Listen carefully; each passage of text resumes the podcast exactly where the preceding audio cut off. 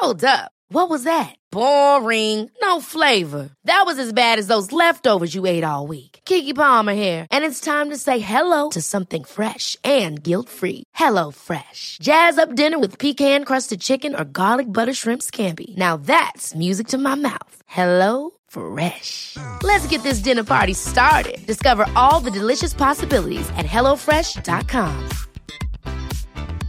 A lot can happen in three years, like a chatbot may be your new best friend. But what won't change? Needing health insurance. United Healthcare Tri Term Medical Plans, underwritten by Golden Rule Insurance Company, offer flexible, budget friendly coverage that lasts nearly three years in some states. Learn more at uhone.com. This podcast is recorded on the stolen lands of the Wurundjeri people of the Kulin Nation, and I pay my respects to their elders past and present. I extend that respect to Aboriginal and Torres Strait Islander peoples listening here today. Sovereignty was never ceded. It always was and always will be Aboriginal land. Welcome to Reclaim Me. I'm your host, Madeleine Heather. Reclaim Me is a true crime podcast told by those at the centre of those crimes, the victim survivors. The general public often hears stories of victim survivors through the lenses of perpetrators or the media, and we're changing that narrative here.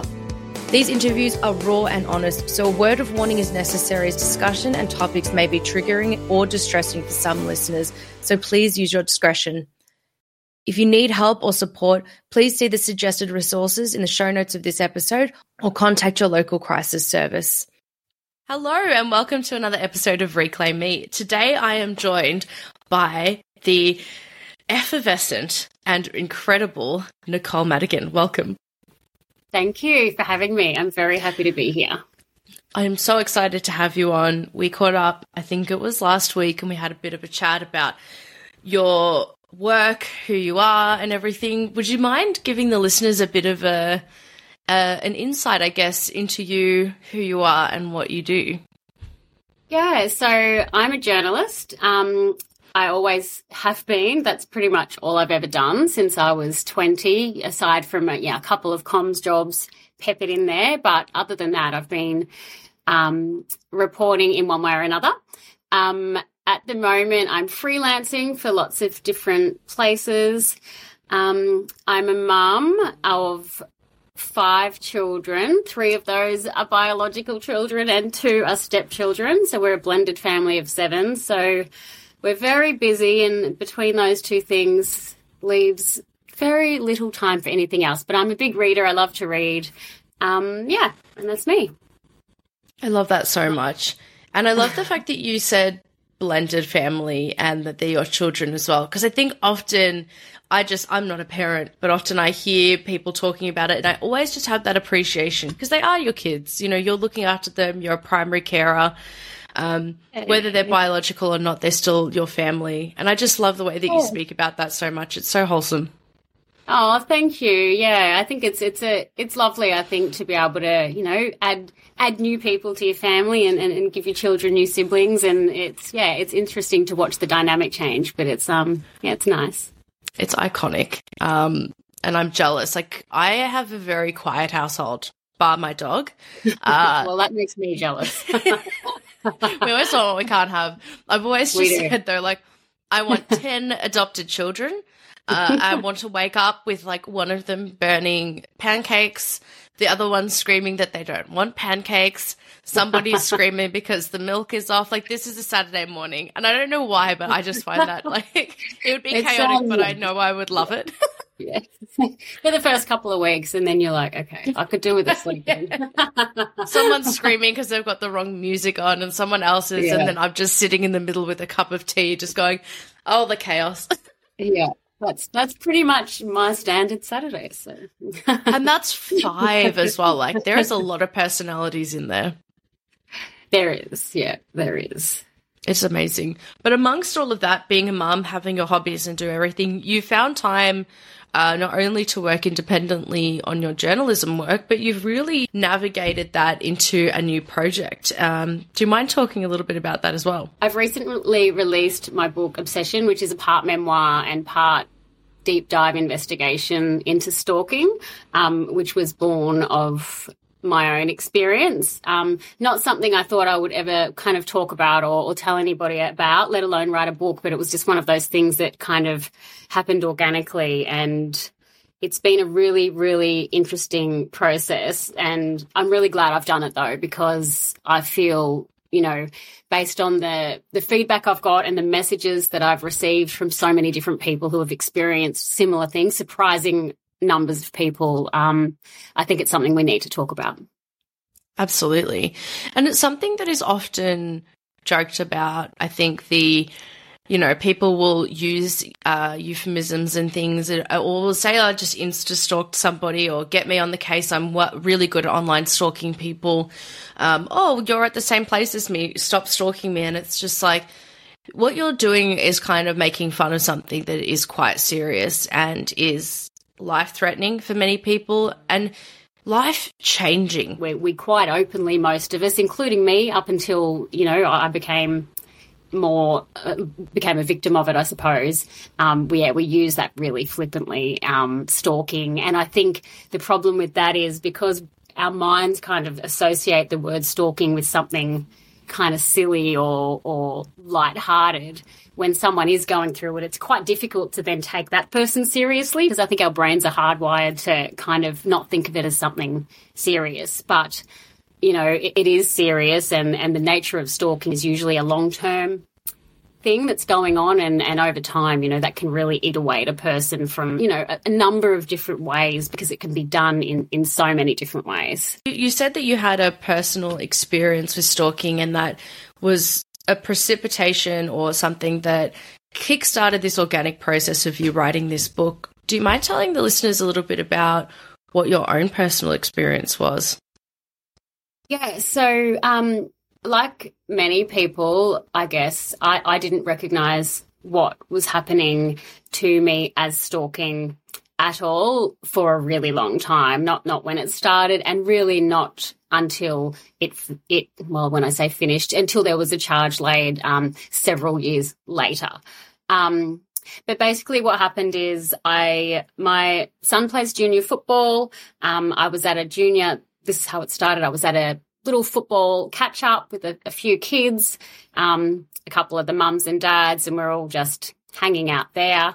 Um, one of those dads um, is my now husband Adam. At that stage, he was just one of the dads. I didn't know him very well at all, but but he was there um, among other people, and there was a woman there with a couple of kids, but she was outside of the group. She was sitting kind of by herself. Um, so I noticed her for that reason that she was just sitting off on the outskirts. But other than that, I just went about my day. I had been going through this kind of, you know, ugly separation, the breakdown of my marriage, which is which is never easy. So I was kind of a little bit preoccupied. Um, it was getting towards the end of that day, and I was taking a few photos, and I kind of was scrolling through, and I heard this woman's voice say, "Are you taking photos of Adam?" And I looked up and I, I, I couldn't see anyone. And then I saw this woman just sort of walk past me and I, I mumbled a bit of a response. Oh, I'm just taking photos of my son. And, but I wasn't sure if she was talking to me. So I just went about my day and, and that was it. Um, later that night, I got this message request from a, a woman's name. It was, uh, you know, I've, I've named her Carissa Owens in the book. That's not her real name. Um, I got this message request saying, Oh, I'm sorry about that comment I made today. I was just seeing if you were taking photos for the football page and wanted to catch up. So I just thought, oh, she must know um, someone. She must know Adam. I'll just write back. No worries. You know, I'll talk to you. See you next time. See you at the next one. Um, a couple of weeks after that, I got a message from her again, sort of inquiring, "Are you married? We're just wondering if you're married." And um, and I sort of said, you know, why why are you asking me these kind of questions? And and she's like, oh, I just you know want to know, and we've been taking bets on it and things like that. And I I kind of just started to ignore those messages. They were a bit odd. Um, and then I got another one back saying, "Don't worry, your kids are really adorable," and and a comment about my husband. And I thought, you know, what's going on here? She's like checking my pages or something. A little bit weird. Um, few weeks after that, I was on a holiday with my mum, kind of just de-stressing because of everything that was going on in my life and I got another message saying we're still trying to figure out if you're married and my mum said look why don't you just send um, you know, that coach, you know, she called him because we didn't know who, she didn't know his name, a message and say, you know, that this, this woman that he knows keeps sending you these weird messages and, and you don't like it. You know, you've got enough on your plate. So I thought, oh, okay, you know, I'll do that. So I, I sent a message to Adam on Facebook and just said, like, you know, this this woman, Carissa, I don't know if it's your girlfriend or your friend, but she's sending me these strange messages. I'm not sure if you know, you know, just letting you know. Um, and he sort of just wrote back saying, I'm, you know, I'm sorry about that. Um, you know, we used to date and it's just, she has a habit of, you know, doing these kind of things. And, and that's why we're sort of, she's blocked from my life. I'm sorry about that. So I said, kind of no worries. And then put it out of my mind, went, went about my life. A few weeks later, he sort of sent me a message just to say, you know, just making sure you weren't receiving any more messages. And I said, oh no, you know, I cracked, I cracked my own little stalker joke. You know, I hate to admit now, and I'm like, oh, you know, as long as there's no bunnies boiling in my on my stove, you know, we're we're cool. Don't worry about it. Um, and that kind of triggered a bit of a back and forth message exchange between us, and um, you know, our kids played football together, and they were friends, and and over several months, we just sort of developed almost like a little pen pal relationship, but but online, and and got to know each other, and and, and had a lot in common went out on a date and, and the rest of is history as far as him and I go. And we started dating.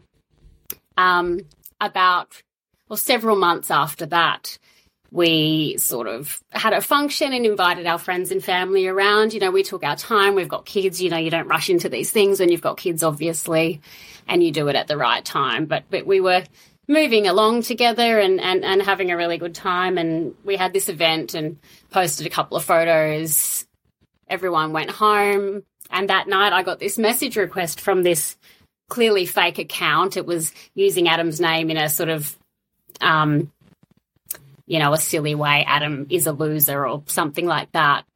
Um, and it was just a really vulgar kind of crass message. You know, how do you like my sloppy seconds? Enjoy sleeping in the bed we fucked in all these times. This kind of stuff. And it was peppered with that. And I'm looking at it going, you know, ah, you know, what, who's this? You know, I, did, I didn't even know who it was. It didn't even click to me. Um, I'd forgotten all about that other kind of encounter. And those messages just came ding, ding, ding, ding that night. And they were just horrendous. And, and, and Adam got a whole bunch of them as well. And as those messages were sort of finishing, I got a text message from my ex husband saying, Carissa says hi. So that all happened in the one night. And I've said to Adam, how would, how would my ex husband know her? You know, it was just, the whole thing was just really strange and really, really awful. So that's how it started. That's, you know, there's a, a long way of, te- of explaining that. That's how it started. At that stage, I wasn't thinking, oh no, I'm about to be stalked or anything like that. I was just sort of really shocked because, you know, there I was in my late 30s uh, in a new relationship, you know, my second really major relationship, I, I, you know, so it was, it was really confronting to me, not something I expected, and it was just more distressing at that point. And that's how it started. Yeah. It's a lot. And you know, it's quite an invasion of privacy, especially like on the night, like somebody's actively watching you. Um, and that would be quite intimidating and quite scary, I can imagine, to go through that. I did want to ask as well you said that this person had said, like, we want to know whether you're.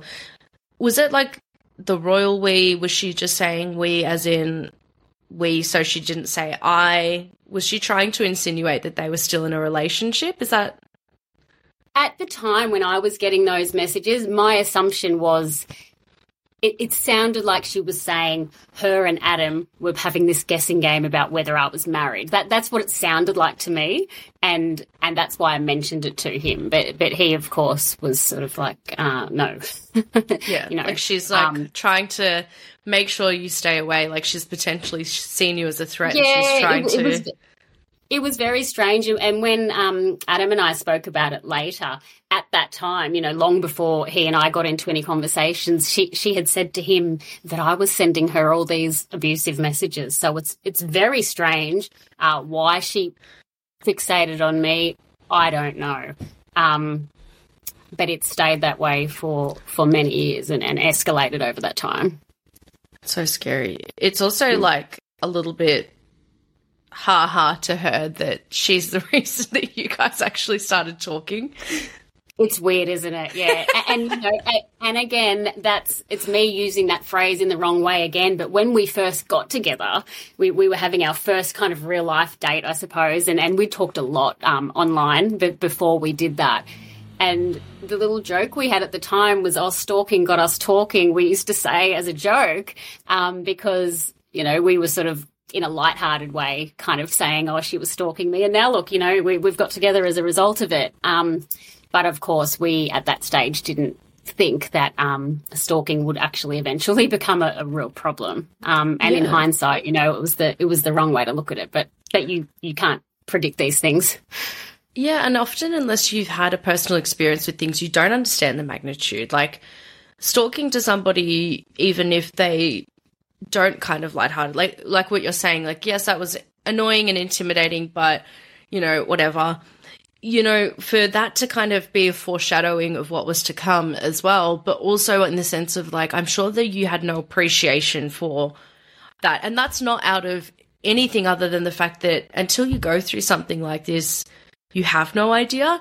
And that's why I admire the book and the work and stuff so much as well, because it's giving people who haven't experienced that a new insight that they otherwise wouldn't have had. And what you're doing yeah. by speaking so honestly as well is bringing everybody into the fold. You know, it's not an elitist level view that's saying, I'm an expert. I always have been. It's going, no, no, no. I also, you know, and it's not in a bad yeah. way. It's just, it's so wonderfully spoken about by yourself, I think, as well, because it really does show your progression of understanding. Yeah, and I, and I think that's that that's exactly what I, I want to do because when you know when I was going through all of this, even though you know I, I used to write a lot about domestic violence, so I was quite aware from a logical level that talking about things that you're going through is really important. I was writing a lot about coercive control, which does have some parallels in the fact that um, it's it's um, patterns of behavior and, and not always illegal behaviors and things like that. And I was well aware that people sharing their stories and talking about it is the reason things are actually happening. You know, laws are changing and people know, hey, I don't have to put up with that. That's not right. And, and all of that sort of thing. So on a logical level, I did know that. At the same time, as I was going through this, I didn't tell a soul. You know, I, I, didn't tell anybody. You know, at the very beginning, when I thought it was just something silly, I told a couple of friends as though, you know, here's a here's a sort of a, a strange story for you, an anecdote at lunch or something like that. But as it became um, serious, and and and she started really uh, harassing us a lot, um, I didn't tell anyone. And as as silly as it sounds and simplistic as it sounds, it was just too embarrassing, too humiliating, and it just sounded ridiculous. The words sounded ridiculous. You know, oh, my partner's ex girlfriend is um, won't leave me alone. It's just it's just too hard to talk about. Um, and I guess what I wanted to do, you know, coming out the other side is just be really honest about it. You know, all the warts and all stuff that happened, the yeah. things that were said, and how how even the disgusting things or the embarrassing things or the juvenile things, and how that made me feel. And in hindsight, I wish I had have told people about it, and I and I want other people to know that uh, they sh- can tell people about it, and they should. And that's the important narrative as well. It's that you're feeling all of these things and sometimes people that you will tell will reflect them back at you. So there's an education level on both ends there where people what you're doing is giving people who are experiencing it an opportunity to possibly speak out about it. As you said warts and all the things that are embarrassing the things that might seem petty. Uh, a woman that I spoke to recently, one of the first and most scary things that would happen to her was that her stalker would leave gifts and flowers on her front doorstep. And people would hear that and they're like, "Oh, somebody's giving you these really nice things. It's a that's a really lovely thing." And it's like admiring. They're like, "No, it's it's somebody letting you know that they know where you live." And that's the mm. narrative. And you know, so I think it's an interesting concept because it comes from you're tackling it at both sides, the education of the public and the education of future potential victims and giving them that opportunity to see it for what it is. And it doesn't have to be glorified. It is embarrassing at times. It's soul destroying. It's, you know, embarrassing on so many levels. But, you know, that's why I just, yeah, that, that, like you said, you coming out that back end of that with that goal is so incredible. You did, um, yeah you did say like that it had progressed to this point after this party, and you're getting these horrible messages. You're getting these messages from your ex partner as well. What was the next progression status? Had she reached out to him? Were they like what? That's scary. Yeah, so I'll try and summarize it as best I can, which is, you know, and that's what makes it so tricky when you wait till the till years into it. And this is what makes it so hard to report it to police because you've got this this long-winded story to tell. But basically in summary yes she had contacted him. Um, she contacted my mum. She messaged me and adam. It sort of went in two phases the stalking. So this stalk first phase sorry was all on facebook messenger. Um, messages to me. I would block, do what I did. What the advice was, I would block those, and then they would come again from another account. Almost always in her name. She wasn't trying to hide who she was or anything like that. She used her profile photo and, and her name. Um, at the same time, she was also sending Adam lots and lots of messages as well. Um, yeah, she sent my mum a message and she sent my ex husband a message. Um, and throughout these messages, they sort of were mostly, they varied. They were mostly saying to me, just terrible things about me, uh, uh, vulgar, sort of sexual related things about Adam, you know, just trying to, I get, let me know stuff that, you know, um, she had done or that kind of thing, you know, without being too graphic that you, you just, you, you, just don't want to yeah. be reading. Um, and, and these sort of evasive warnings all the time, you know, something's going to happen and I'm working with your ex husband and it's amazing what can happen when people work. So it was always like something's going to happen. Um, and once she contacted my mum, you know, I started to get a bit nervous. You know, I, I was my mum and I are close, so so she knew who that person was when she got that message. So it didn't come out of left field. I had been telling my mum. Um, but the intent behind it frightened me, you know, that she would contact people in my life. How she was finding out who they were was also a little bit frightening because we we had private Facebook pages and things like that.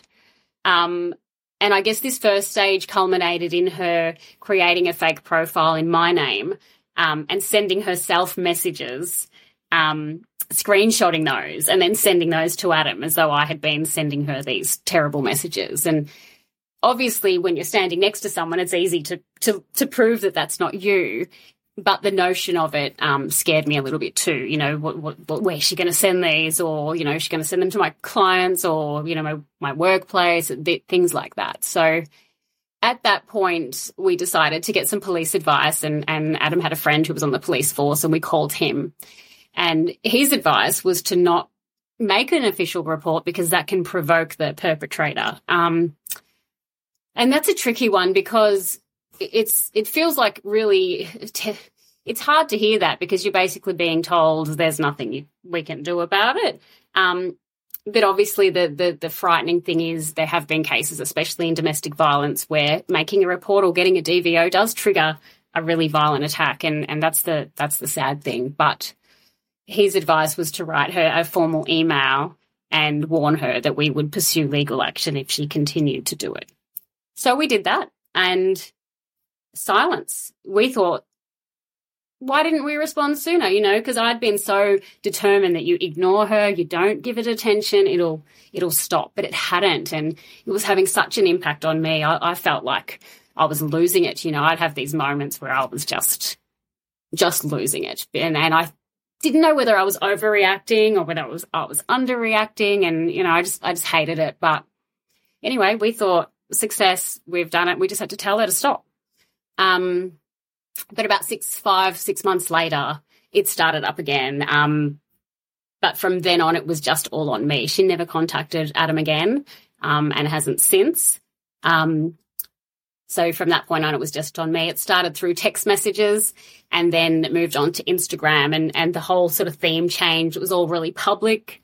Um, and it was sort of done through, you know, posting images and captions and hashtags that that that were really quite cruel and scary. Again, always alluding to something being about to happen or something happening around the corner. You know, savaging my physical appearance continuously, my work, kids, alluding to an affair, you know, all of these kinds of things. And it was, it was pretty much continuous. Her entire Instagram page was dedicated to it. Again, in her name, quite public. It was quite frightening. So brazen and it's so mm. scary not to talk shit about this police officer because it is correct, but these are threats of violence. And, you know, if I go back to that, the domestic violence statistic, I think 50% of threats that are made are carried out. That's a half, you know what I mean? And if we, this isn't a domestic situation for you specifically, but I mean, it kind of is domestic partnerships, and that's what this has come from.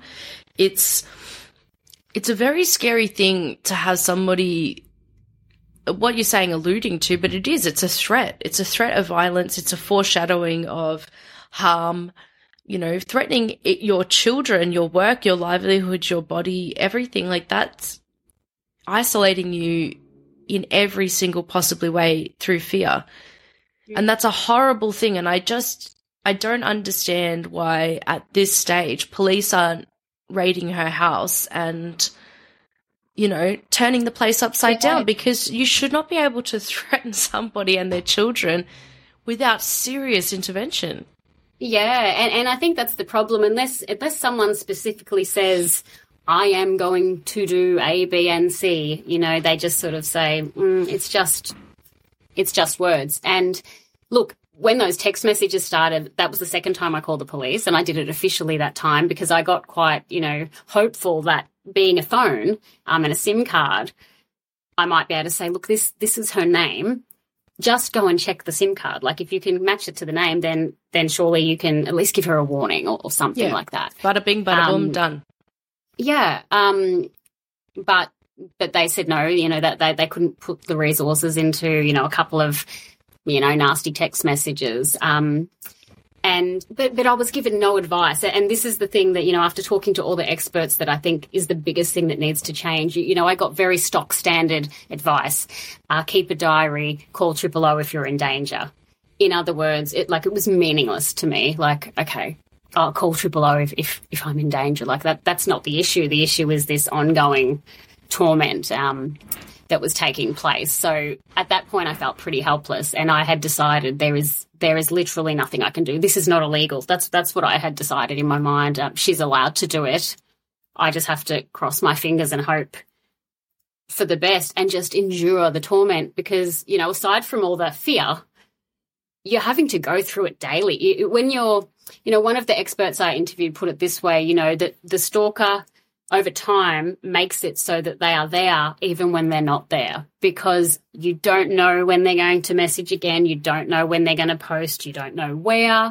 You don't know what. Um, so you're you're always waiting and, and anxious and um, and worried. So you know that that's on top of the the fear of what if they do something. You know because to know someone so fixated on you for so long in itself is scary. Like it's it's that's a long time for someone to be still doing the same thing when they're getting no response.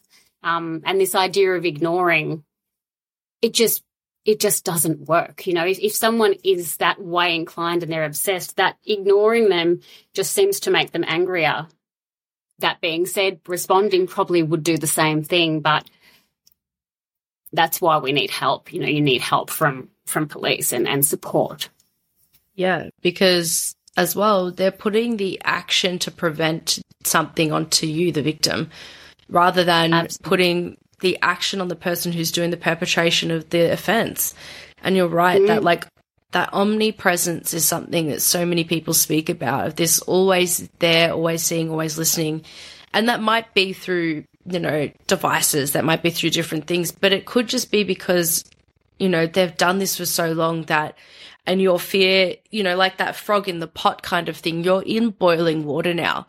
And every time I imagine you leave the house, you've got to worry about your kids. You've got to worry about your kids at school. You've got to worry about them at footy training. Like you know, it's not just yourself that you're looking after as well. You're looking after a family. Like this is, uh, I can't personally, like, I can't imagine how scary that would be to have to think about that every morning and every night. The safety of my children on that extra additional level, not only yourself, and to have the understanding, and I've always said this about public policy areas of government, can we please have a common sense policy?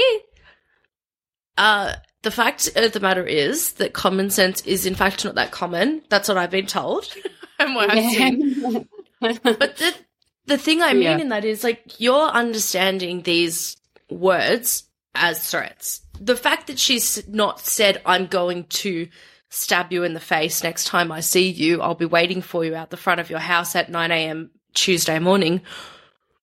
That's not the fact that you are interpreting what she is saying as a threat is a threat. Exactly. And, and recognizing the importance of psychological harm as well. So, you know, what what is okay? Is it if someone doesn't come and stab you in the face, for example, can they do everything else but that? Is is that okay? Because that's basically what you're being told. You know, as long as you're you're not being broken into and and, and physically attacked and killed, then you're on your own, kind of thing. Um, and that's a problem for two reasons. One, it could lead to that very thing that you're saying, and it often does lead to physical violence. Um, but even if it doesn't, people should not have to endure that for years at a time. And and some of the the people I spoke to, you know, they had to move home, change cars, you know, spend money that they don't have on security systems. And well, there's all sorts of repercussions that are just, it's just not right that people are having to do all of this for themselves just because there is, there is this idea that, well, you know, um, you haven't been attacked, physically attacked. Um, and if you do get physically attacked, who knows what will happen? I mean, the, the, we don't hear a lot about non-domestic violence related stalking in Australia. It's not talked about a lot. Obviously, one of the more um, high-profile cases um, was Celeste Manno, who was stalked by a man she worked with, allegedly, um, and she was ultimately murdered. You know, that was her, her first face to face encounter with him since that first meeting. So these horrible, tragic outcomes do happen, but there's a huge amount in between that, that are where people are just left to their own devices. Yeah, and rest in peace, Celeste Manno. That's one of the most horrific things. She was murdered in her own home by this absolutely offender. terrible. Yeah, um, and, and and her family's there left to to pick up the pieces and, and, and with their own battle with trying to come to terms with all of these problems in the in the system that have contributed to that absolutely just devastating outcome. Yeah. And I think the common theme that I feel, you know, and I'm interested in your take on this as well, is that we are so often told things like, you know, like you're saying, ignore it, um, you know, putting the action back on you. But there is an inherent awareness there that by making an intervention, this person might lash out. If there's an inherent risk there, like if you did a risk assessment on somebody and you go, this person actually does have an inherent risk, we're going to manage them. So if that's the case, there's an inherent risk to you or your family, and we know the person who's perpetrating that, why not issue the notice and put them under surveillance? Why not issue the notice and put you under guard? Why not fit them with a tracker? Uh, I don't know. Like, there's so many things, and I know that we can't just go and put a tracker on somebody's ankle, but we've got incredible technology at the moment. This person's probably posting from their phone 99% of the time. Is there a way to make sure that we're managing that in a better way in a prevention space? This is if they inherently know that the risk is there if they do something, why are they just avoiding doing anything instead of managing the offender rather than asking you, most of the time women, to be responsible and accountable for making themselves safe? Exactly. And you know, there there are things that can be done and and that's what I discovered. One of the um, stalking experts that I spoke to. And it's interesting that in Australia, there are multiple stalking experts. A lot of research but nothing's being done with it, and that's that's the frustrating thing because I was surprised at how much is actually out there in this country. But I spoke to one professor, and she is originally from the, the Netherlands, and she was actively involved in developing the police response to stalking over there, and she's very heavily trying to help implement something similar here. They're simple things, but they're really effective. One is because the research shows that, that, that putting a stop to it earlier makes a difference because you know, the longer a, a, stalker is investing in this obsession, the more invested they become and the more obsessed they become because they've put so much time and effort into it and, and now they're caught up in it and it, it mushrooms. So one of the things they do is go and visit, um, accused perpetrators early, speak to them, at least address it with them. And, and a lot of the times when someone's just got caught up in an obsession, if they're, if there's an intervention early enough, they do kind of back down and realize, you know, their own, uh, life is at risk now because they, the police are speaking to them and, and there's some incentive to stop. In addition to that, it's having the police training and the resources. So a lot of the times when you mentioned before, um, it can sometimes take a hundred or more incidents before someone goes to the police. Often, when they do go to the police, they don't go and say, "Hey, I'm being stalked." They say, "Oh, um, there's gifts being left at my front door," or "I'm getting lots of social media messages," and they're they're reporting it that way. Um, police in Australia are not trained necessarily to go, okay, let's make a note of that. And then each time this person comes in, go, okay, there's a couple of things, there's a pattern, and, and help that person understand they are being stalked and proactively get on the front foot. Whereas in the Netherlands, they have algorithms that pick up on the same person coming in, keywords put into the system so they can identify that stalking early. And it's not up to the person to go, okay, stalking is a pattern of behavior over time that causes fear. I need to collate several bits of evidence to provide to the police to, you know, not everyone can think that way. Um, and there's a lot of contributing factors that make that even harder education, illiteracy, English as a first language, family support. There's so many reasons that that is just a near impossible task for, for somebody. And that's why often they don't even recognize that they're being stalked. They just know that they're scared or that their life is being destroyed. Absolutely. And there's so hmm. much as well, like on you know, arrival at a police station too. I know in the UK, Laura Richards speaks all the time about the domestic abuse, stalking and honor based violence checklist and the utilization of specific questions being asked so that we can u- utilize that as a baselining risk factor. And I think as well, like it needs to be considered like that. That's the training that police need. There often is a hundred incidents or whatever it is before somebody's coming to you they're not coming to you because somebody's been posting for a day. You know, they're coming to you because, you know, no, nobody really wants to go into a police station and sit down with somebody that it's quite an intimidating process. Yeah, it is. There will be the maybe 1% that would go in there all the time, and that's fine. I understand. But we don't do things for the 1%, we do them for the 99. And I think it's just interesting, like, yeah, somebody, oh, somebody's leaving presents at your doorstep. How does that make you feel? Makes me feel, feel threatened because they're telling me that they know where I live and it's scary as fuck because they come at all times of the day and night. Let's put that on a checklist and make sure that we're doing our due diligence for safety. Like, I just feel like that information's been out there for long enough and police need to be trained better on things that affect us. That, that this wholeheartedly needs to be addressed more. Absolutely, absolutely. And like of all the people that have contacted me since writing the book and most of the people I interviewed for the book, very few had had successful police action. Most were just con- either currently or was still just putting up with it. Some it had been, you know, just circumstances that made it stop. Someone moved or someone died or something, you know, something big happened to put a stop to it or they've had to fund their own court process to do like a um, you know a, an intervention order or something that they've had to apply for themselves so it's not a police charge it's just something you're trying to to do um, so you know I, I was fortunate in the end that I had a really supportive and helpful police officer, a female police officer, I'll just add. That could be a coincidence, but I, I don't think so. Um, and I had the, you know, the skills to really articulate what I was trying to say, which, which was difficult. But with my line of work, I was able to do that. But I can imagine that it would be very, very difficult for a lot of people. I mean, I did have the luck of this very, very supportive police officer. Yeah, and that's so imperative and important. And I think back to Yeah. uh, D, who is somebody who was stalked, and yeah, nothing was really happening with her case either in Australia until a female police officer came over.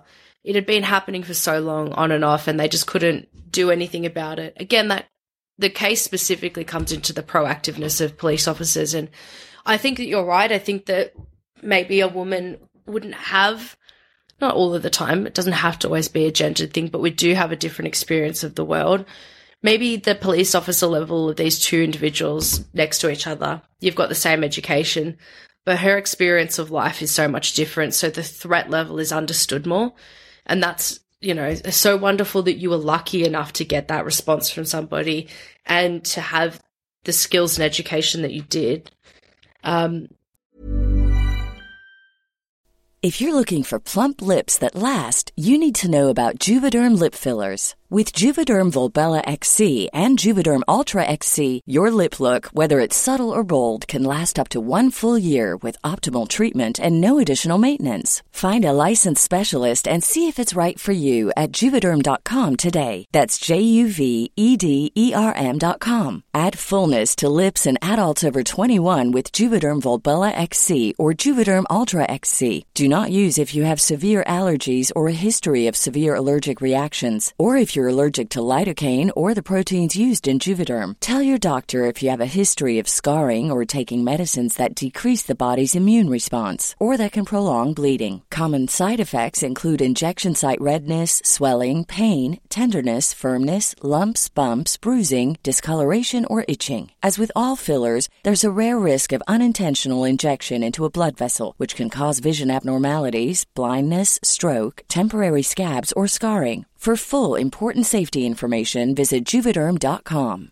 Ready to pop the question? The jewelers at BlueNile.com have got sparkle down to a science with beautiful lab grown diamonds worthy of your most brilliant moments. Their lab grown diamonds are independently graded and guaranteed identical to natural diamonds, and they're ready to ship to your door. Go to BlueNile.com and use promo code LISTEN to get $50 off your purchase of $500 or more. That's code LISTEN at BlueNile.com for $50 off. BlueNile.com code LISTEN. Hey, I'm Ryan Reynolds. Recently, I asked Mint Mobile's legal team if big wireless companies are allowed to raise prices due to inflation. They said yes. And then when I asked if raising prices technically violates those onerous two year contracts, they said, What the f are you talking about, you insane Hollywood ass? F- So to recap, we're cutting the price of Mint Unlimited from $30 a month to just $15 a month. Give it a try at mintmobile.com slash switch. $45 upfront for three months plus taxes and fees. Promoting for new customers for limited time. Unlimited more than 40 gigabytes per month. Slows. Full terms at mintmobile.com. Many of us have those stubborn pounds that seem impossible to lose, no matter how good we eat or how hard we work out. My solution is PlushCare.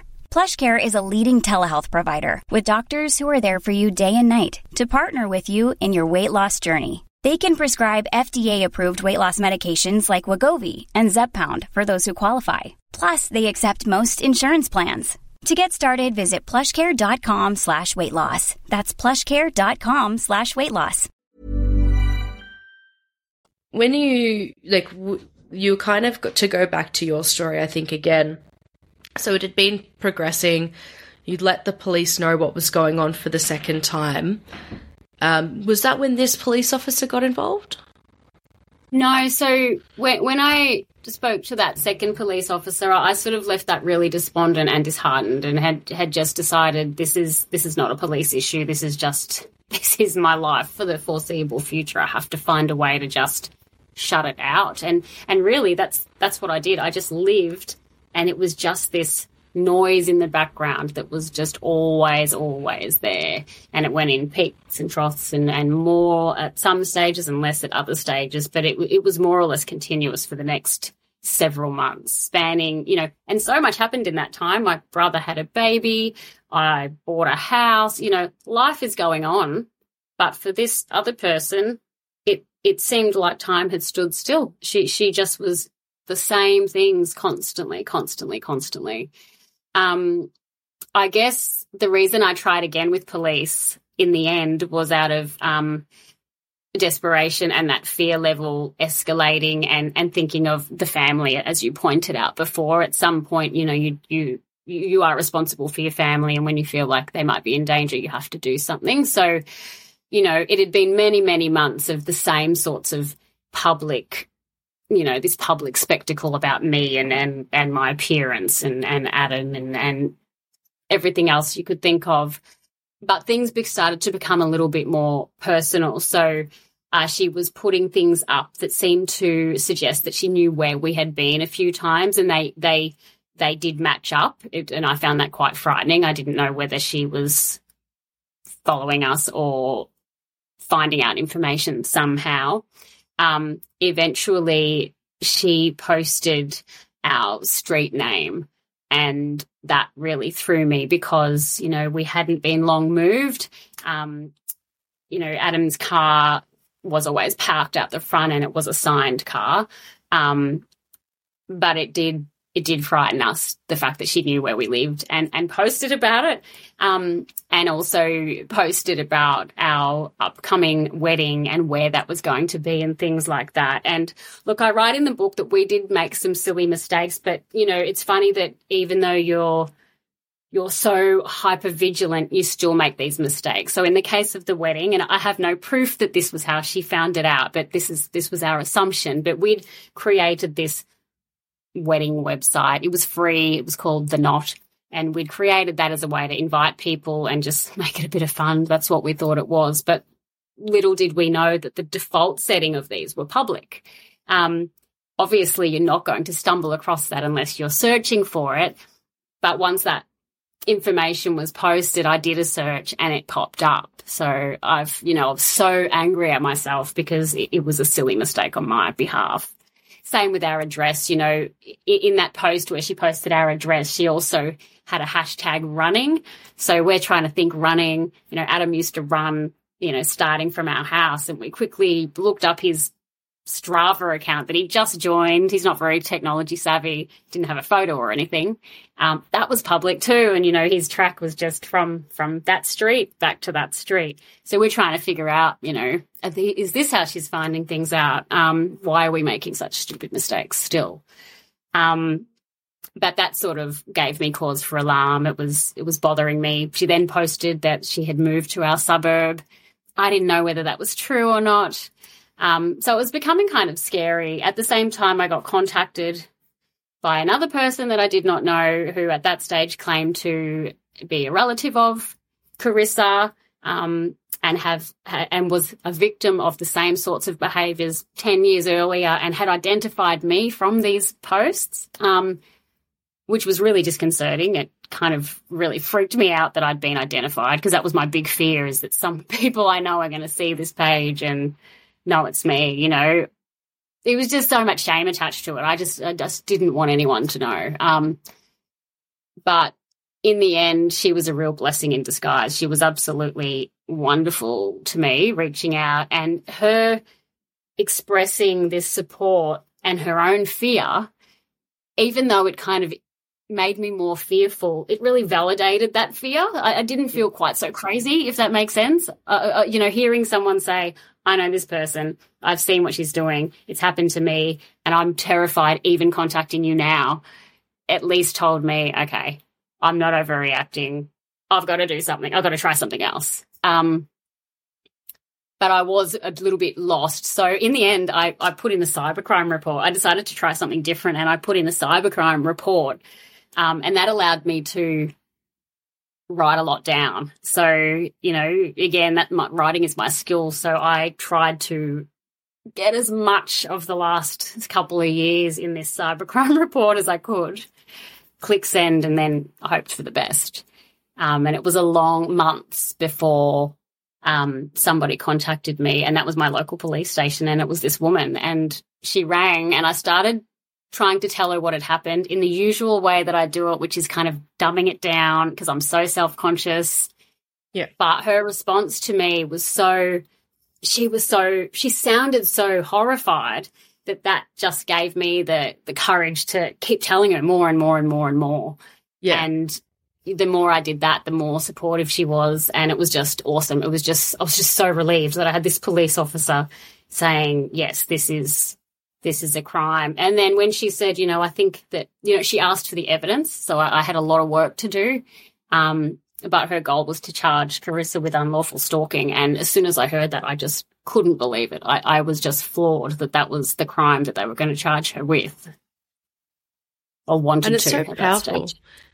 And it's interesting as well, like just to go back a little bit, because you did say twice, just as you're explaining that bit, then that you'd both made silly or stupid mistakes. And I think that's interesting because it's like, it's not on you. Nobody should have to live in so much fear that they can't have a Strava account. But it does Yeah. highlight how dangerous technology can be for people who are being stalked. So, you know, I had a Strava account as well, and I've made mine like I can't, nobody can see me on Strava. Um, not only is that because I'm a very slow runner and I don't go very far, so it's not something I want to brag about, but it's also just like it did scare me because I would start my runs from my house and I see people posting their things online and it shows their route from house to house and that for people who haven't been stalked before they don't know the danger of that. Maybe maybe they're not in danger. Um, but I agree. But somebody going for a run and having a Strava account should not be putting them in danger.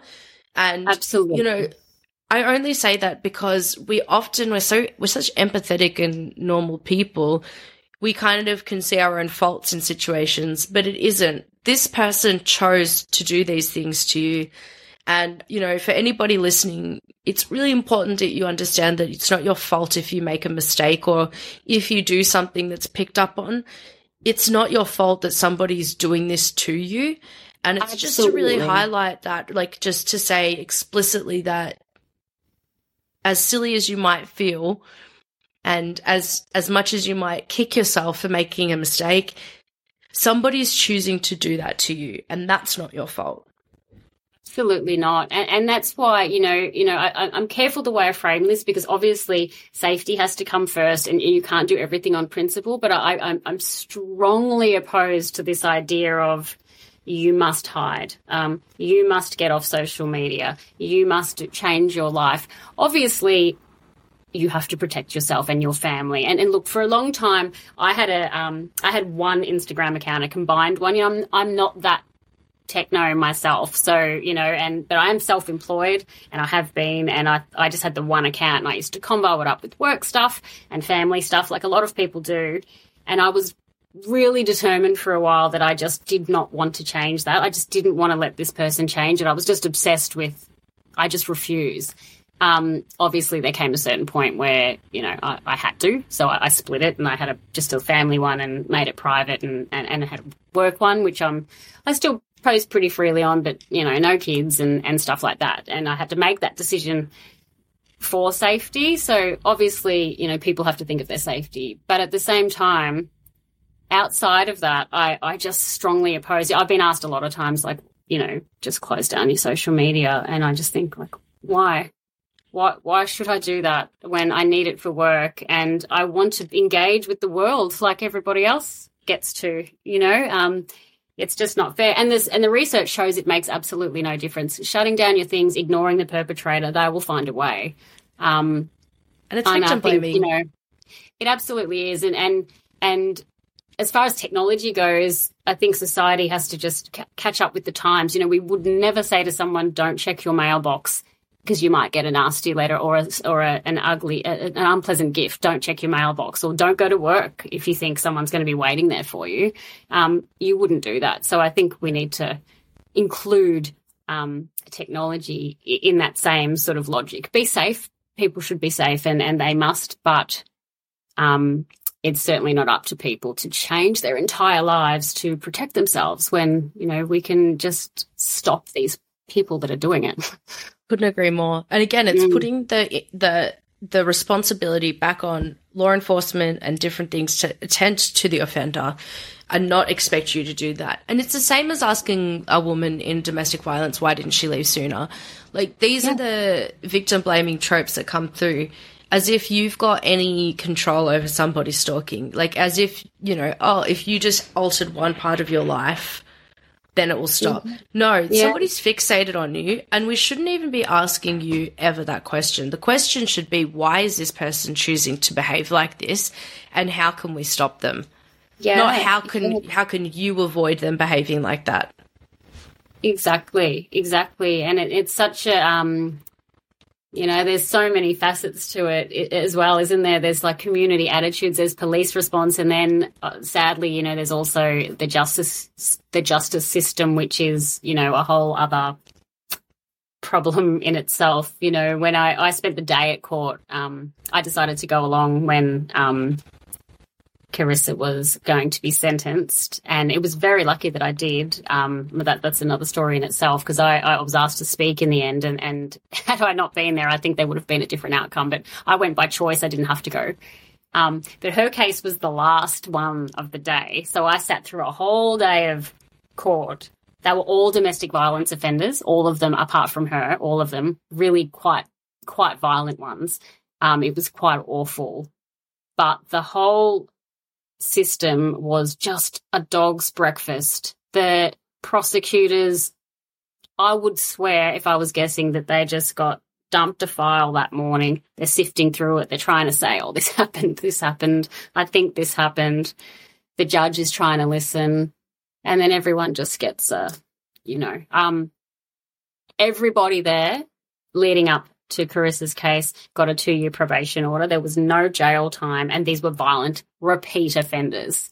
Um, so I was quite shocked. And I thought, I said to my mum, because she was there with me, like, I just want to leave. Like, if these people are getting probation orders, they're going to laugh. This judge is going to laugh when, um, when Carissa comes in because, you know, she stalked me on social media. She's just going to laugh. But, um, she didn't in the end. Um, she was really, she was pretty good. You know, when you think of it relatively to, to what, what had just happened, she was, I was quite lucky because Carissa also got a two year yeah. probation order. Um. There's a consequence, you know, and there's something that they can actively work yeah. against, you know, and, and that's, it's so incredibly important. But I think the maximum term of stalking in Australia is 10 years, is it not? Yeah, yeah, yeah. But it's got to be quite extreme and there's got to be violence attached to it. Yeah. But again, it's it's it's it's all comes down to the luck of the person because uh, you know, my police officer put in so much work, um, but the prosecutor wasn't even in there. They they called in by phone. Um, and he had half the facts. He seemed to have no idea and she relied heavily on my victim impact statement, which was pages long and very detailed. And even when I got that task to do that, I didn't know how to do it either. It was just that I had started researching this book and someone had sent me theirs. So I was able to look at that and go, okay, this is what I need to include because nobody told me. Um, yeah. Then I've got those added writing skills, so I could I could do that. But I, I really thought to myself, if I hadn't been able to do that, she'd have just walked out of here. I'm sure of it. And then the judge had to ask me particular questions because they weren't in there. Then then she set up a private phone call between me and the prosecutor so I could explain some things to him. it was it was quite incredible. And and because of my being there, the the judge decided to add a restraining order. The prosecutor did not even have that down as something to request. So it was it was a whole mess and a whole lot of uh, luck and and determination and just my specific, you know, skill set and determination that enabled me to maybe get it across the line. But I think, yeah, there's a there's a lot there are a lot of problems there. Hundred percent. Yeah. Um, and, you know, we, we spoke about a few of them before that are barriers for people even explaining this crime. So, uh, being mm. Aboriginal or Torres Strait Islander, having a different English as a second language, yeah. um, coming from different backgrounds, you know, your, your knowledge of the world and the way that people treat you in systems is very different, you know, and it's, it's important Absolutely. to recognize that. Yeah. But I also, like so with the with your story you said that like you she had kind of started this off again. You went to the cybercrime side of things. Then they contacted you and they were like we're going to go for stalking. What was that process like between that and attending court? Did you have to like were you heavily invested in getting information together and all of that? Yeah. Yeah she basically said the first thing she said it was you need to send me everything you've got. Um, that's I, I, need evidence. I can't do anything without it. Um, and she was quite impressed when she saw what I sent her because I had plenty of it. I've been screenshotting and keeping things since the very, very first message. I don't really know why. Um, I don't know if that's just like a journalist thing. I don't know, but but that's what I had done. I just instinctually did it. So I had tons and tons of stuff to send her. Um, so I had to do all of that. Um, they tried to call her as well, and and she spent quite you know quite a few months just not returning calls and not um, responding to them at all. I kind of said to them, you know, can't you go to her workplace or something? Because I had I had provided that, but they said, oh, we like to avoid that, and we'll just keep trying. Um, then they did get her and I got a call back and they said, Oh, we spoke to Carissa and she's just, she said, You've taken a few things out of context. And my heart started pounding. I was just panic stricken, like, how? Like, I, I, was kind of speechless. And she said, Look, don't worry. That's not, it's not deterring us. I'm just letting you know what she said. and I was relieved. The other difficult task I had to do was so I spoke, I speak about this a lot in the book is that a stalker, whether they're intimately whether they know you intimately or not, it's easier if they know you intimately. But over time, there's an ability to develop almost a secret language between the two of you. And often the victim is not telling anybody. So it's over time, you're caught in this trap because they're harassing you in the same way, but it's less obvious and it's more difficult to prove because they can use these certain words and turns of phrase that you know exactly what it means but other people might not. So in my case, nick, nicknames were were developed for me, very you know, not very nice ones, um, usually related to what I looked like. Um, but I knew which ones were meant for me, whether it was rat face or gonzo or whatever it must might have been. Um, but the police officer asked me to see if I could somehow put a case together to demonstrate that those nicknames meant me so that they could include all of those posts. So yeah. it's quite a task to go, okay, I'm going to start at the early messages where she personally messaged me from her account to my account and called me those names and link them all up to these other ones where she doesn't mention my name personally, but she uses the same nickname. So it's a you can imagine not only is that a difficult process, it's a really humiliating process. It's not very joyful to be able to, you know, prove why you are these horrible things, but it, but it's something I had to do. Um, but it was, but it was difficult. Um, but I was determined and I did do that. So she was able to include all yeah. of those posts as well. You are um, still like you're a working mum you've got kids, you've got a mortgage, you've got like, there's a lot in your life going on. And this is like a full time investigation as well. Like, how much yeah. strain and pressure and time is that putting on you in your life simply to progress this, even with the police? Because I think most people would just think, oh, the police are actioning it. You send them everything and they will do the analysis. do it. Yeah. Yeah, exactly. Exactly. And it's very stressful because, I mean, I was driven, I suppose, by uh, uh, like dogged determination. I'd, I'd, put up with it for so long. I was just, I was just getting to the end of my tether. Like I, I was almost at a point where I thought, if I don't get somewhere with the police, I'm gonna have to do something else. You know, maybe I'll just like I was. My mind was racing. Like, what can I can't do nothing anymore. It's getting scary. Like, you know, I mm. can't. It's irresponsible to to just sit here any longer. But um, it was really overwhelming and I could imagine that it would just be all too much for a lot of people. And especially if you are dealing with um, a domestic violence situation, often, more often than not, stalkers are men.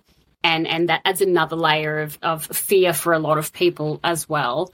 Um, and if you're having to be confronted with everything that you've um, had to endure, that can be, you know, quite traumatic, I would imagine, for a lot of people, particularly people with histories or backgrounds of trauma and things like that. So it, it's not an easy exercise. And in my case, the other thing that the police requested that, that I also had to try to get was um, I had mentioned that this person had contacted me and identified me, and and she said it would be so so helpful to have a third party witness. That always helps with a he said she said type scenario. so I had to ask, um, you know, she'll sheepish, sheepishly ask this wonderful woman if she would be willing to provide a statement for me, even though she had her own, you know, fears and things like that. Um, yeah. And she yeah. did do that for me, and I will be eternally grateful. She literally changed everything by doing that, um, because the policewoman told me that was the clincher. That that was that was the reason they were able to get the charge across.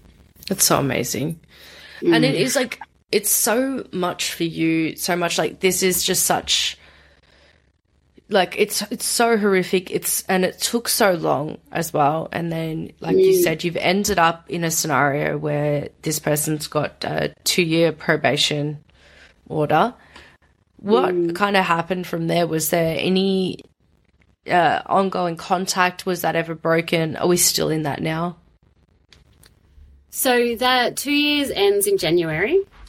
Um it hasn't been broken, but there have been a couple of things that I have reported to police um, that that didn't go anywhere. And I guess that comes back to what I was speaking about before: is that people have a way of letting you know that they're there um, without yeah. when, when they've when there's been this really well developed language, you can let someone know you're still around without breaking that order. So that that happened um, quite a few times, you know, even after that charge, including that afternoon. It was mind blowing. I've just I just thought how, how I don't understand. Like this is a this is a mother herself. I just couldn't believe it. But um, interestingly, though, in my case, when I started to talk publicly about it, all of those social media accounts got shut down and closed, and you know, it just gave me you know, it really made me think, you know, is is our collective silence empowering all these people? You know, is that, you know, that they're able to be so brave. I mean, the fact that they do this openly in their own names has to tell us something. It means that they are not scared. They know there's going to be no repercussions. Otherwise, they would hide. I mean, people still, it's in your nature to protect yourself. Um, so it's interesting. You know, I really think again. I, I always say, obviously, with safety in mind, but if, but if more people felt like they could tell somebody, maybe not, maybe not, you know, in a book or publicly, but tell somebody. Um, don't keep it all to yourself because it's that isolation that empowers these people. That's my yeah. view. I agree. And I always say as well, like maybe somebody close to you is not the right person. If you're worried that somebody's exactly. going to have a bad response or they're not going to understand, then that's fine. Reach out to people like peer to peer networks. There are advocacy services. There are people that are experts on this who will listen and take you seriously. And that might be somebody that can hold your hand, whether it be in person or virtually, maybe through the next few steps, which is so important. You know, something that you've had to go through and learn the hard way from doing this all, not on your own because you weren't ever 100% in own, but you know, you didn't have any, like, you didn't have an advocate that worked with you from the beginning or anything like that. It, it's, it's been something largely you've had to figure out as you go. Yeah, exactly. And, and I think, you know, you, you may, even by telling one or two people, you still might not feel sort of safe enough or, or ready to do anything about it. That may be so, but at least when the time comes, there there is a bit there's someone who knows about it. I, I do think that's a, a, safer option because I mean I, I my my life wasn't being threatened or anything like that, but when those when that when things took a turn and they were becoming more public, I sort of said to Adam and my mum, I think that I need to tell a couple of people. Like I feel like I should tell someone. I, I don't know how I'm going to what I, what I will do if she takes this to another level, and then I'm trying to say, oh, um, this has been happening for this long. And people's natural response is, oh, has it? Well, how come you haven't said anything? You know, Yeah. you're trapped sort of in that, you know, and if, if you literally haven't told anyone, you, you could be in quite a lot of danger. I mean, that's why these, you know, DV perpetrators, you know, they isolate their their partners. I mean, there's there's protection for the perpetrator when you are isolated. and silence colludes with the perpetrator. And that's why your book has done so much to shine this light on a problem that we need to shine more light on. It's a it's a dark topic. It is something that is, you know, as we spoke about at the very beginning, often uh, made fun of. But as we've you've shared so bravely with your story as well, is how all life encompassing it is. Um, do you mind sharing, like, at what point you decided to start the book? Because you said, kind of through your story, that, that that kind of happened not at the very end or anything. How did that come Yeah. to fruition? Yeah, so the the first thing that came to my mind was was not related to sharing my own story, but was investigating stalking as a crime. So once this what had been happening to me was labeled as stalking, um, my journalistic instincts sort of kicked in. Like, okay, is this happening to other people? How is it impacting other people? I just I just wanted to know. Um, not only that, I've always been fascinated and baffled at the why. So, I mean, obviously, why someone's obsessed, they, they want to bother you, but to what end, to what outcome? When Yeah. will it, when is, when is it enough? It, it's always sort of baffled me and I, and I wanted to, to look into that. So, um, I'd written a couple of articles about it, but I just never I felt like it delved into things enough. So I had this idea swirling around in my head that perhaps, you know, I could work on a book that analyzes um, stalking or investigates stalking, looks at case studies and things like that. Um, by chance, um, my wonderful agent called me out of the blue, nothing to do with this, but she was also on the board of a domestic violence charity. I write a lot about domestic violence, and she called me to pitch a story. Um, and so we were talking about the story, and that got us talking about domestic violence and, and experiences in life and things like that. It was just one of those conversations that flowed, and I, I told her about what had been happening to me and that you know i was thinking that you know it could be a, something to investigate. What do you think? Because she was a, a literary agent. And she said absolutely you know i think it's a great idea but i think people need to hear your story because personal stories you know and i know this you know you know i i'm all too aware of how somebody else sharing their story can impact other people. It's it's done it for me that many times, you know, over the years, you know, in relation to relationships or children or things like that. It's it's huge, but it's also confronting when it's when it's you because I hadn't ever thought about telling anybody at all, let alone writing it down for everybody to read. Um, but we sort of got talking about it, and I sort of thought, you know, maybe maybe I should just go all in and and and put it out there and expose it and, and see if I can actually make a difference, if people will care um, about it. Um, but she was very passionate about it and wonderfully supportive and, and pitched the idea to Pantera, who who were also really keen. And it just sort of happened quite quickly. And they sort of said, you know, would you feel comfortable with this or that? Why don't you write a chapter and just see? So, you know, I wrote of the first chapter of the memoir part of it. And once I started, I just, it just snowballed out. And it was the first time ever, including with conversations with Adam or my mum, that I'd been so honest with the actual impact of it because it's really hard to, to express how angry you are about something or how distraught you are when you feel feel like you shouldn't be so distraught. And and I felt all of those things. And a lot of the things that were written about me or said about me were really really humiliating. And, and I even softened them half the time or didn't show everything. You know I didn't show every single post you know just I just summarized it a lot of the time because it was just too awful. But so I I really found that process to be confronting but really therapeutic as well. And so I just made the decision to to proceed and um, yeah that's how it came about It's so amazing. And it, it is so true as well. Like all of my experiences in those areas as well, it's just been like, I feel like when you're writing something down, you don't have because it's not a personal thing; it's a you explaining it thing. So, giving it the real context is almost more necessary so that you can convey exactly what it is. You, there's so much of your like conversation and stuff that's done with body language, and I feel like when you write it down, it it's like for me personally, it's always been quite therapeutic because it helps me understand what I'm feeling a lot more because I have to break it down in those ways. Did you find yeah. that for yourself as well? Was there a part of it that was therapeutic for you going through that experience? Absolutely. It, it was therapeutic in that, or as you say, you're really processing your feelings as you're writing it down. But mostly just that ability to be so honest about it. I mean, I've been um, in this unusual position since then where I've, I've actually have spoken to a lot of people about it now.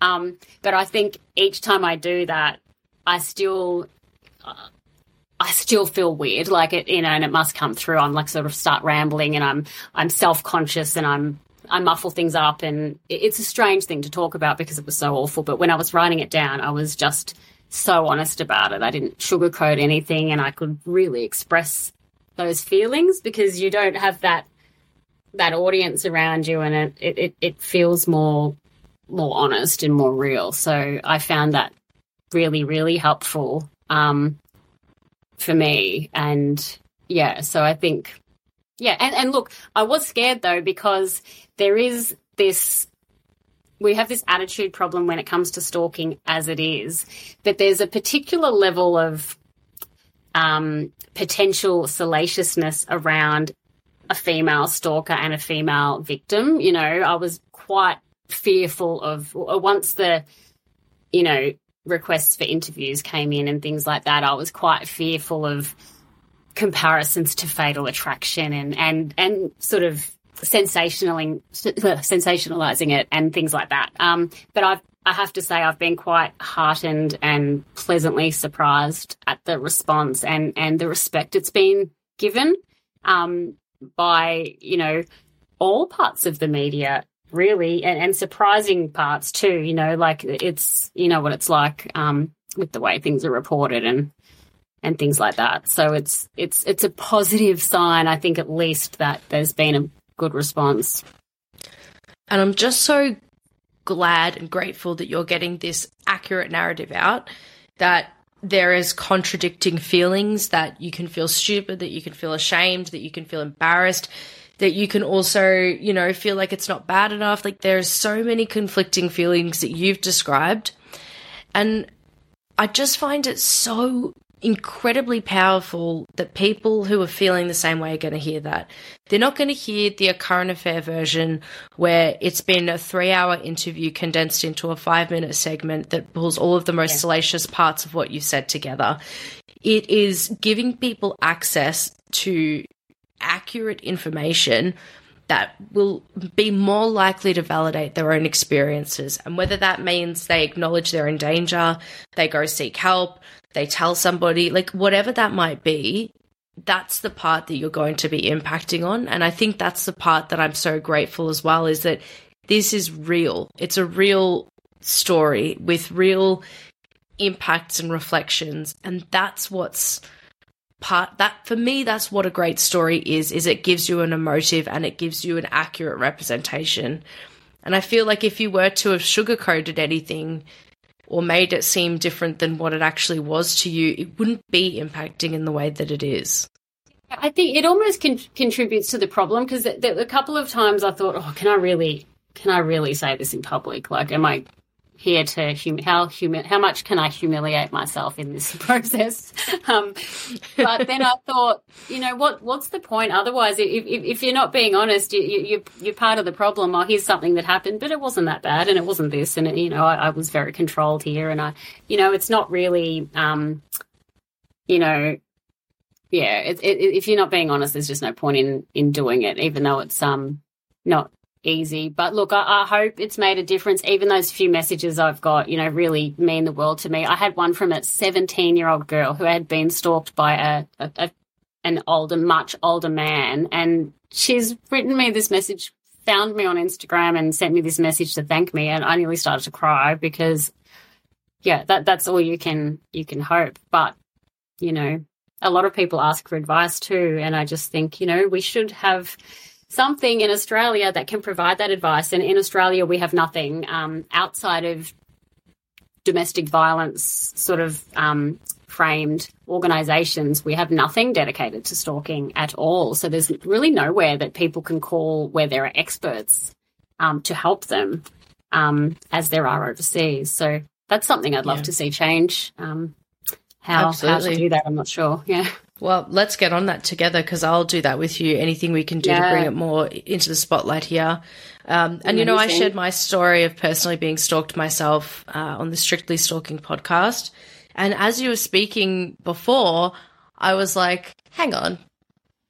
I have something that just popped into my mind. And this is also the power of discussion, right?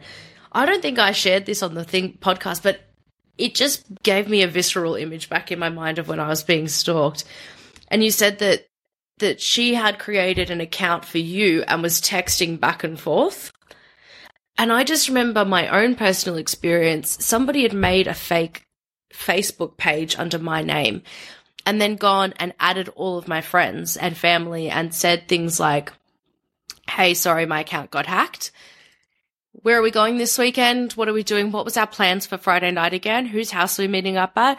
I can't remember what happened last night. Did I really kiss that guy? Like, and it was, my friends like, you didn't even drink on the weekend. What do you mean? Did you kiss that guy? And I was like, what are you talking about? And I remember like it came out over like a week or two and I was like, what do you mean you were messaging me on Facebook? And I'm like, looking at this profile and it had a different picture, but the picture was of me. And I went through all of these messages. There were hundreds and hundreds and hundreds of messages.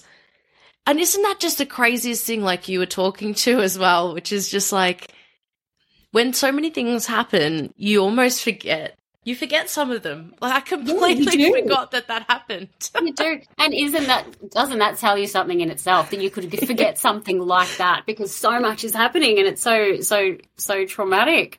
That's incredible. And, you know, it, it's, you can sort of look back and, and, and laugh about it, but there is potential destruction that can come from a fake um, Facebook profile. I mean, you know, if it had have impacted your your work or a relationship, you just don't know. Like it's not as harmless as kind of people make out like it is hundred percent. Um, most people who hire you these days will Google you and look for your social media account. So if somebody yeah. out there has a fake profile of you posting horrible things, it could impact your life.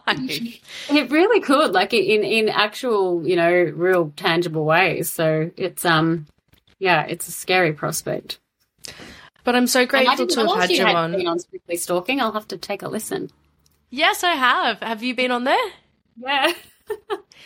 I, I do. love I do. How amazing are Jake and Jamie? Yeah, they were so funny. So um, so much just... life, so much life to them. But um, I'll have to take a listen. I didn't realize.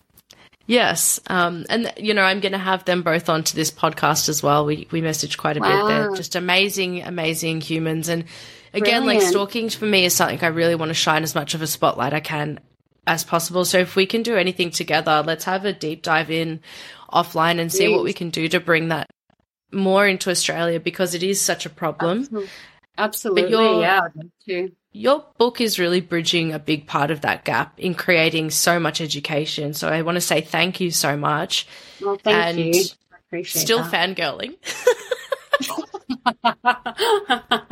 no, well, the feeling's mutual. but can we um can you tell the listeners about like how they can access the book? I know that you're planning on doing an audio right yes. as well yep i'm going to melbourne to record that in a couple of weeks so that will come out the audio book will come out in december yes um, and the traditional book is available at most bookstores. I, am pretty sure it's at all the, the main ones and a lot of independent ones, and of course online at Booktopia and, and those sorts of places. So not too hard to find. Beautiful. So we'll pop the links in the show notes of this episode. What we're going to do is also make sure, I, I will say, like, please try and support your local bookstore if you can. Um, they're the best places to get it through. Um, but I will pop the link in so that you can make sure that you're looking at the correct one. Um, but, you know, thank you so much uh, for shining a light on stalking, for speaking so openly about your own experiences, and for everything as well. I just think you're an incredible human being, and I'm so honored to have have you on. Oh, thank you. I, am really, really honoured to be on here as well. I really appreciate that people um, like yourself uh, care enough to, to listen. Of course. Yeah. Um, well, thank you so much, Nicole, and I hope to speak to you again soon. And thank you, everybody, for listening to Reclaim Me. Thank you for listening to this episode. If you do need help or support, please reach out to those crisis services or suggested resources in the show notes for this episode. Have a look after yourself and make sure that you're doing and taking the time that you need to process the information or to process anything that may have come up that was triggering for you. Lastly, I do have one ask. Can you please take the time to rate and review on Apple Podcasts, Spotify, and any platform that you listen to Reclaim Me on? This helps tremendously with me reaching additional people and making sure that we get the word out there that there is no shame or stigma that should be associated with being a victim of these crimes. If you could also share this podcast with somebody you may know, as you may not be a survivor yourself, but you sure as hell know one. Thank you again. Bye.